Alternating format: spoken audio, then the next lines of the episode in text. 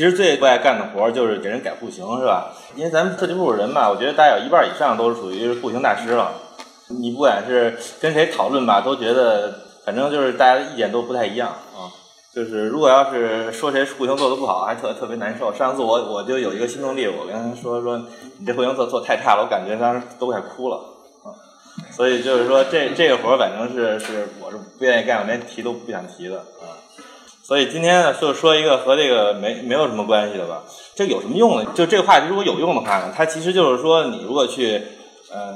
你去看一个城市的时候，不管是国内或者国外的话，是不是能看懂，是吧？能够看懂多少，就解决一个这个问题啊。我实际上就是给大家一些参考的一些试点吧。就看一些数据吧。城市化呢，中国的城市化在2012年是达到了 52%。美国你可以看到，美国、日本、卢森堡是多少啊？美国是83，日本92，卢森堡86，世界平均的是53。也就是说，中国现在是一个世界平均水平，就是2012年是52，现在可能还会稍微高一点。然后呢，每千人的汽车拥有啊，包括卡车不包括摩托车的。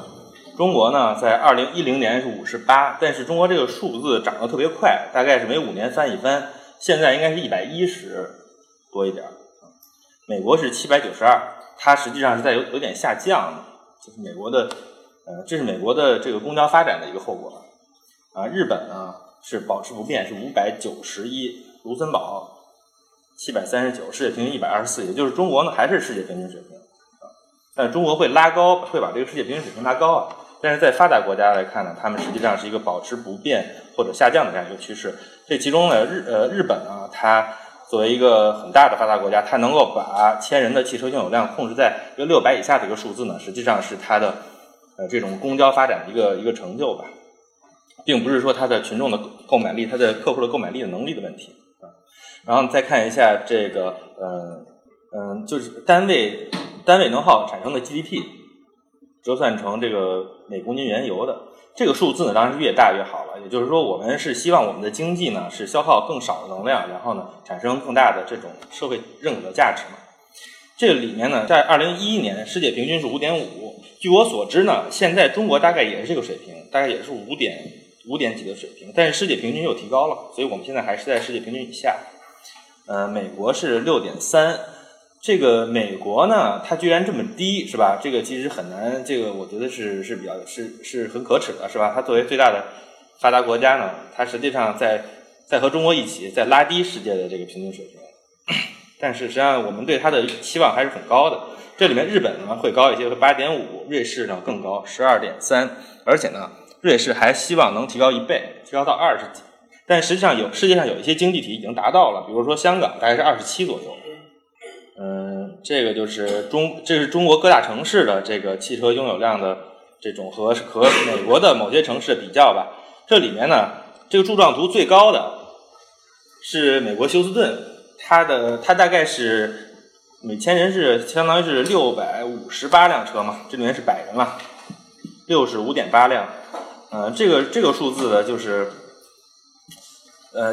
当然，这个数字的背后呢，是它一个很高的一个机动车交通死亡率了，休斯顿啊。然后下面呢，你看从柏林往下和中国的这些城市大概能够连成一片吧。这里面呢，中国最高的是厦门，北京呢是排在了厦门、苏州之后，是大概是21这样一个数字。预测呢，中国的这个大概的饱和数字大概应该是30几。啊，也就是每千人大概应该有300辆车左右这样一个数字。然后再看呢，这个各个产业的这个能源消耗吧。这是以美国为例的，这里面呢，什么是和我们的工作有关的？一个是这个建筑本身它的能耗啊，包括这种制冷啊，什么这个做这个烹饪啊、洗衣啊这种啊、取暖啊、照明等等等等。这些呢是占 39%， 还有一部分也是和我们的工作有关的，就是这个交通运输。交通运输呢占整个美国的整体能耗的 28%， 也就是说呢和我们的工作相关的能耗呢占到了 67%。 换句话说呢，这个我们实际上是要对这个社会上的这个能耗呢负很大的责任的。这其中我们是直接决定了这个交通的能耗，间接决定了这个交通的能耗。然后呢，为什么拿美国来说事儿呢？因为这个，首先中美城市的规模其实是有可比性的。然后呢，美国城市发展呢，它实际上并不见得是一个好的案例啊，它可能有很多的教训。然后呢，我们实际上呢，是可以借鉴的，因为我们在一定程度上是继承了美国的这种郊区化的发展模式。而且这个美国梦呢，就是说这个汽车洋房这种生活方式呢，是在我们中国是得到认同的啊，或者说呢还没有受到比较完整的批判。然后通过这个另外通过美国的这个历史啊，是可以预测我们的发展的，因为它的这个生命周期更加完整，它的城市呢不仅经历过这个增长，也经历过衰退，而我们呢实际上我们的这个现在的生命周期呢还是一个半截的状态，就是我们还有很多事情啊，很多会看到的事情还没有看到。就是说我整个的这个环境啊，就是我们生活的这个环境呢，从古代到现在呢，实际上是从古到今呢，大概是分成三类吧。一个就是说我和人无关的，人不控制这个野外，是吧？最右边的这个。然后呢，除此之外呢，还有在过去有传统的乡村和传统的城镇。传统的乡村就是说，其中呢，传统的乡村呢就发展成为了现代乡村，而传统的城镇呢，一部分发展成了现代城镇，一部分呢和过去的乡村结合到一起，发展成了现代的郊区。所谓传统城镇和现代城镇之间的一个关键技术是什么呢？就是这个电梯，由于这个电梯的存在，可以使城市这个能承载的这种密度呢和容量大幅度的提高了。然后呢，郊区化的主要的一个关键技术呢是电车啊，或者说是现在看来汽车可能这个模式更重要，是他们塑造了这种现代郊区。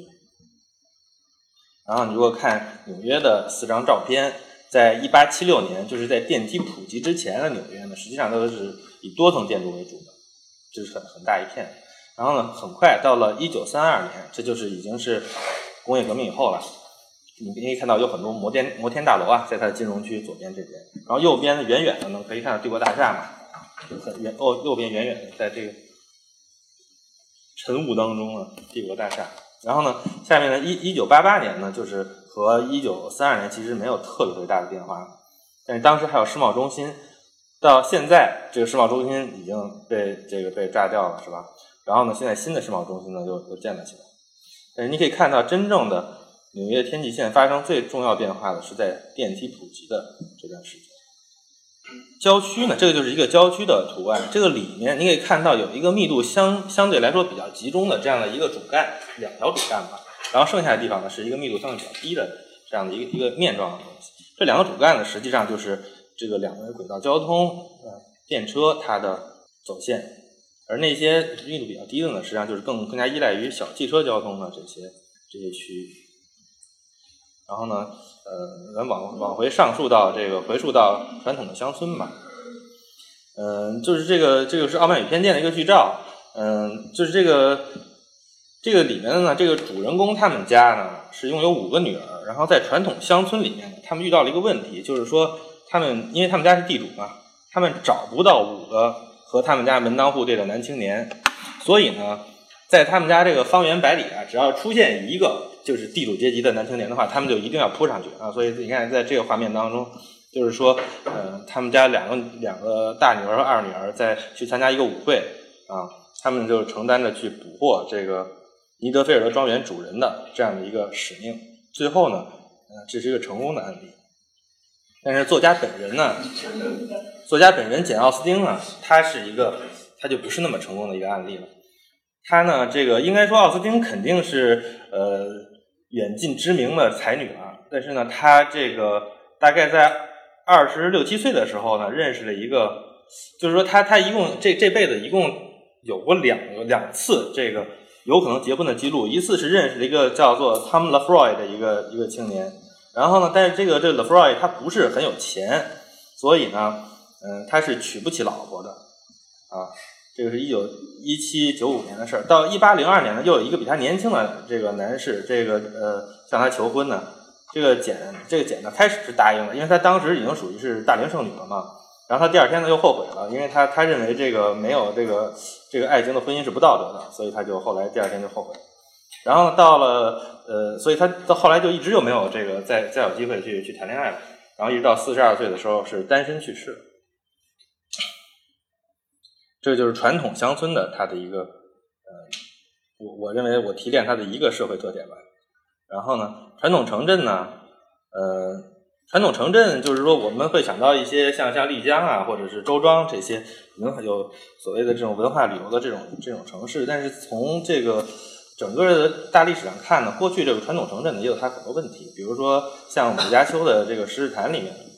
他讲的实际上是一个什么事呢？就是当黑死病在佛罗伦萨肆虐的时候，这个时候呢，这10个青年他们跑到郊区来开 party， 为了躲避瘟疫到郊区来开 party， 然后讲一些黄段子，这就是这本书它的主干。为什么呢？因为当时的就是在摄影术发明的这个年代啊，你看到当时城市是这个模样的。当时是这个市政呢是情况是比较差，然后垃圾和各种这种污水和这种废物呢，它实际上是一种随意堆放的状态。这是纽约在19世纪中叶，可以看到当时画里面画的是这样，就是就泥都到膝盖了这种情况。你可以看到这个电线，这是一个说明是一个在它暗示着它的历史年代。这个是那个八国联军进北京的时候，你可以看到八国联军是从一个水门洞啊进到一个没有水的一个这样的一个沟里面，然后就沿着老百姓倒垃圾的这个坡道，然后就爬上来了，然后群众在围观啊。这个是一个相当于是传统城市的化石吧，这种东西在美国实际上也有。他们的一般特点呢是经历过这种经济衰退，一般的他经历了经济衰退之后呢，他的也就是说他100多年没有一个新项目，没有开发商愿意在这里面做项目，所以他会长成这个样子，就看起来像影视城一样，就在这里面可以拍19世纪的这个影视剧，不需要这个做布景的。这个地方叫在辛辛那提，然后呢还有一个有点像这个情况是弗吉尼亚的亚历山大里亚。你看看它的美国的这种传统城镇的这种传统城镇的这个类型是什么样的？这就是一堆联排嘛，他们都朝着街开。那这种联排它的在生命力是很强的，首先这些房子很老，第二个呢，他们实际上可以承载很多种不同的用途，比如说它可以做商店，就是说它可以做住宅，在一些人流稍微少一点的这种地方可以做住宅，或者呢可以做办公。你可以想象这个不见得是一家，在里面可能是办公，或者是可能每一层是租给不同的人的。然后呢在这种人流比较大的这种街道呢，主街上呢，它实际上是可以做一个非常好的店铺，体现出它有这个类型的生命力啊。这是它的一个公共建筑，就是它的政府教堂和墓地。银行为什么看这银行？这个银行呢它站在这个街角上实际上是非常不合适的啊，从这个城市角度来说，因为它的界面呢非常不透明，是吧？它是这样非常不透明的一个界面，它实际上很破坏整个街道的这个商业的连续性。但是呢银行经常干这个事儿，它去占一个很好的一个地方，因为它有钱啊，而且它不希望它的整个界面特别的开放，它希望透露出来的信息是我这个建筑坚固，并且我的这个机构呢是一个具有信誉和持久的这样的一个机构，它的房子的外观呢，一般都是看起来非常坚固的这样的一个东西。还有一个就是说，传统城镇是乔治亚州的萨瓦纳，它就是《阿甘正传》的这个阿甘问旁边的这个乘客说：“那个你要不要巧克力啊？”这个戏在这儿拍，你可以看一下它的这种联排会是什么样的一个类型的，会层数会这些主街上的层数会多一些。那个路易斯安那的新奥尔良，他把自己包装成一个法国殖民地，它实际上是美国，但是它是过去曾经属于法国，非常短暂，但是至今为止呢，它一直是这个塑造成一个法国文化的代表，从而吸引这个做一个差别化的这样一个策略吧。然后这是它的一条主街，你可以看它的类型实际上也是街联带。这个是一个就是同比例，下面我是把同比例的几个美国城市和我们的一些城市做一个对比吧。这是纽约，你可以看它的街区的尺寸啊，它的街区呢大概是一个长形的，这个边呢大概150米到200米左右，这个边应该是80米，然后呢，它大概正好是放两排连排，这样两排连排是作为它的一个基本类型的，但是这些连排可以进一步合并成一些更大的一些类型。像这个地方是洛克菲勒中心，它实际上就是说基本上是一个街区一个房子，这样的都是一种大型公建。这是华盛顿，华盛顿呢，它的街区地块如果比较一下的话，会发现它比纽约街区要大一些。这个造成一个后果就是说它的房子进深会更大，因为看它的房子进深会更大，所以这个地方略微有一点难受。但是它有一个方法是在你可以看这个地方，它会把一个街区里面做四排房子，但是这个四排房子之间的间距会比较小一些，它做一个就是稍微街区设置的大一些之后的这种后果。然后波特兰呢是街区最小的，它是60米乘60米的啊。然后它这个里面呢，每一个地块里面的这个房子呢，就整个贴着这个道路红线建满之后呢，它的标准层大概有1000多平米，就很适合一个这个办公楼的标准层。这个就是波特兰，相当于是美国的一个样板城市了，就是是一个很应该是一个很值得参观的地方。它里面有一系列的这个交通管理策略和这个开发导则了，这个我也就不再详细的展开了。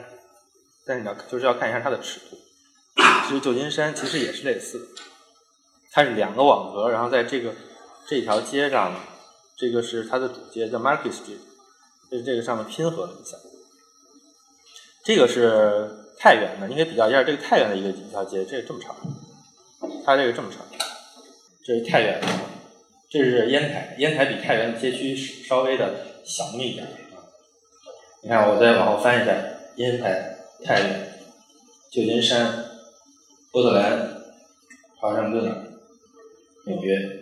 它可以对比一下这个街区设置的和它的可能对它的城市的这种结构的影响，但是不是说美国的城市都是小街区的，也有这个大街区的，就是这个加州的尔湾，有的时候叫尔湾啊，这个地方有一种翻译叫尔湾，你可以看它的街区是大的街区，而且它的用地是分离的，就是说它在这条主干这条河的两侧规划的是商业区。然后呢，在这并且有些高层建筑，然后呢，在外边呢是一个有无穷无尽的这种住宅区，里面还有这些水景穿插，这看起来就很像一个我们做的平面啊。还有一些更夸张的，就是这个是一些跟最大的一个商场，就是看起来的平面像一个机场一样。然后它的也是这种一个中间悬空一个商场，然后周边很多停车站这样的东西。这个是著名的拉斯维加斯。这里面就是一个酒店，然后它都是被这种巨大的停车场所包围的，就是说你从这个停车场的边上走到这个酒店，可能得走10分钟这样。它的每个酒店其实都是各自为战的，虽然它假装弄了这些天桥在这儿，但是其实大家都开车。这个就是把刚才的这个几个总结一下，就传统城镇呢有一个什么特点呢？就传统城镇的人呢互相都认识。比如说，这个是那个叫《大西洋城》那个电视剧里面，这个主角呢，他交了个女朋友呢，所有人都知道啊。如果他们俩分手的话呢，大家也都知道，就是说是这样的一个情况，你干了什么事情大家都知道。然后在现代城镇里面，这是乌迪安呢和一个个很高的一个女士，他们呢约会啊，就是说呢，在现代城市里面呢，你有可能和任何人在一起，是吧？但是这个事儿大家都不知道，除非被拍下来。就是这样，就是你在大城市都我其实觉得咱们有一部分同事调到北京去，就是去那个找对象。然后呢，这个郊区的这个这个是《绝望主妇》里边，然后这个里面它这个四个人一直都这个四个女性啊，这里面的人其实很少，人物非常少，但是他们之间的关系非常乱。这个就是现代郊区的一个写照吧。这个一个城市的质量呢，你可以看它在影视剧里面对它的一个展现。就是说呢，一个比较好的一个城市呢，就会更加频繁的出现在影视作品当中。比如芝加哥，它的这种具有非常鲜明的这种城市的这种特征。在这个剧照里面，你可以看到，这是海报吧？这海报里面你可以看到，远处这片亮亮的像一个大饼一样的，一直到天边的这个东西呢，就是非常恐怖的美国郊区啊，然后近处的是美国的这个城市，他们两个之间的是一种这一刀切的这种并置的关系，中间没有什么这种过渡的类型，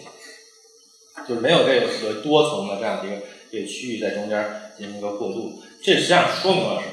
说明了这个郊区里面的这些小房子这个类型和市区里面的这些大厦，这两个类型都非常有生命力，而中间的那个类型呢，实际上在可以说在美国的这个经济背景下呢，它不是很有生命力。如果你要对应到中国的话，你也可以说是不是也质疑一下洋房这个产品的生命力，也许可以。你看，这是演出家在以纽约为背景一集。美国的传统城市和现代城市之间呢，它的界限呢并不是特别的清楚，因为它是在一个传统城市的这个基底上生长出来的。那我 P 一下这个，我把这华尔街 P 一下。你看啊，这个小街的尺度就变成一个传统城市的尺度，所以你从街道的这个尺度上，它们是一样的啊。只是房子更就是这个现代城市的房子会密度会更高一些，而且在纽约有很多空间呢，它实际上是有非常强的这种机器感，像这个蝙蝠侠骑着这个摩托疾驰而过的这个地方。它实际上就是一个运输人和货物的一个通道，它是一个机器的存在。包括像这种，就是在这张剧照里面，就是说这个人呢，两个主角坐在这个曼哈顿河边上，在整个这个城市这个宏大的机器面前，就显得非常渺小，是吧？然后呢，但是在我们的冯小刚导演的这个剧照里面就显得非常开阔，好像自然环境不错的样子。那这两个的剧照的大体的这个意思是一样的。这个是金刚嘛，左边这是金刚啊，金刚的这个庞然大物了啊，是森林之王嘛，这个恐龙都打不过它。但是如果他到纽约的话呢，他在哪儿呢？你知道现在这个画面里的金刚在哪儿吗？对对对，这个在这个地方。所以说，金刚到纽约也觉得非常不错，感觉自己消失了。现代郊区呢，这张图片就是一个现代郊区写照，它这个无边无际一直蔓延到这个山脚下，就是一直盖到它盖不动为止。到这2000年为止呢，美国的郊区人口呢已经增长到美国人口50%了。这个词儿有两个词儿，一个叫 urban sprawl， 一个叫 urban dispersal。urban sprawl 的意思就是它是看起来像一个贬义词，就是这种叫蔓延，就像癌一样蔓延的这个郊区。dispersal 呢，就好像是咱们中国用的一个词儿，叫做疏散，是吧？人口疏散。这两个呢，像它的本质是，就它干的事情是一样的，但是只不过你要怎么看待这个，怎么看待这个问题的两个角度。这就是在郊区呢，实际上是分为，我觉得大概这张图片的展示郊区的三种，实际上是三种空间。有一种空间呢，就是这种小房子，这是我们觉得我们都觉得这小房子不错，可以考虑住一个，是吧？然后呢，还有另外一种呢，就是这些公共建筑，一般都是一个不管是一个长什么样的一个类型的公共建筑，然后附近一堆停车场，是这样的类型。还有另外第三种空间是最重要的空间，就是连接这些人的。就是这些机器，它实际上是一些机器。然后呢，不管你从这里面的哪一点到另外一点，都要借助它。你不会想走过去的，因为这个没有任何走过去的可能，是吧？然后你这边的这些小房子之间呢，互相彼此都不构成目的地啊，你一定要进入到这些机器当中，然后你才能找到你的目的地，不管它是一个商业、一个休闲的，还是一个什么一个东西。这是一个我当时从我们某些图上抠下来的一个立交桥，这个立交桥也和人家和全世界的立交桥长得都是一个模样，是吧？这个东西呢就很可怕，就我们在搞立交桥的时候是非常坚定的，而且呢就是还非常自豪啊。但是这个东西不管从什么角度上来说呢，也是可以提出一些问题的。比如说这块地呢，你就是这地方到底需要不需要搞立交桥？如果你把这块地卖了，比如说卖给万科，能卖多少钱？然后也有几十亿。这个是一个商场，你可以看美国的商场，它的长成什么类型？就是说它的这个房子呢，只占这块地的可能是9分之一，然后剩下9分之8呢，全都是停车场。在一个平日呢，对车不会停的特别满，但是到了周末呀，或者到感恩，就是说感恩节这种打折的时候呢，这地方就停满的，全都是车，而且你能找到一个停车位就不错了啊。所以呢，它的停车位不是为了一个平均需求而设置的，而是为了它的一个最高峰的这样的一个需求来设置的。为什么呢？因为你如果不服务于你的高峰的话，那你就没有高峰了，因为你找不到停车位，大家就不来了。所以它都是这样的一个逻辑啊，连旁边这个餐厅都是，你看这个小的房子是一个餐厅了啊，它附近的停车位，你可以通过停车位的数量来判断它里面的餐位的数量，大概是这样的。这个是一个相当于是上班的地方，一个研究机构啊，是辉瑞制药的一个这个公司。然后呢，他们停车位大概是这样，就这个里面的比例啊，你可以看到它占用的空间的比例。这个是学生宿舍，这个学生宿舍就会相对来说，因为这里面的单位面积人更少，所以它的车位会少一些。上面这几位啊，可以是想说一个什么事儿呢？就是说我有一辆车，我在这个城市里面，我在我待的这个城市里面不是占了一个车位啊。你比如说我上班的地方要给我准备一个车位，对不对？然后我住的地方是第二个车位，然后我去的商场呢和吃饭的地方，他们也要给我准备车位。比如说我每周去这个商场一次，就是说每周去这商场一次待1小时的话，那这个商场就要为我准备1小时的车位，那个同样也是一个餐厅。所以呢，你把这些餐位呢，把这些车位呢，7+8加到一块儿呢，你可能会发现你占的是2点几个车位啊。这就是这个汽车和郊区化对这个土地、对和城市造成的压力。如果你可以想象一下，如果把这些车位占据的土地转化成经济价值啊，转化成我们的地价的话，大概是一个什么样的？价格实际上是有天文数字吓死啊，你都不敢相信啊！你居然支配这么大的空间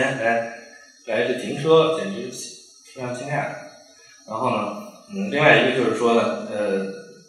我们的控规对土地用途的这样的一种控制，这种控制实际上也是从美国学来的，因为这个东西并不是自然，包括这种低密度的这种对吧？这就是我分享的这些。好使吗？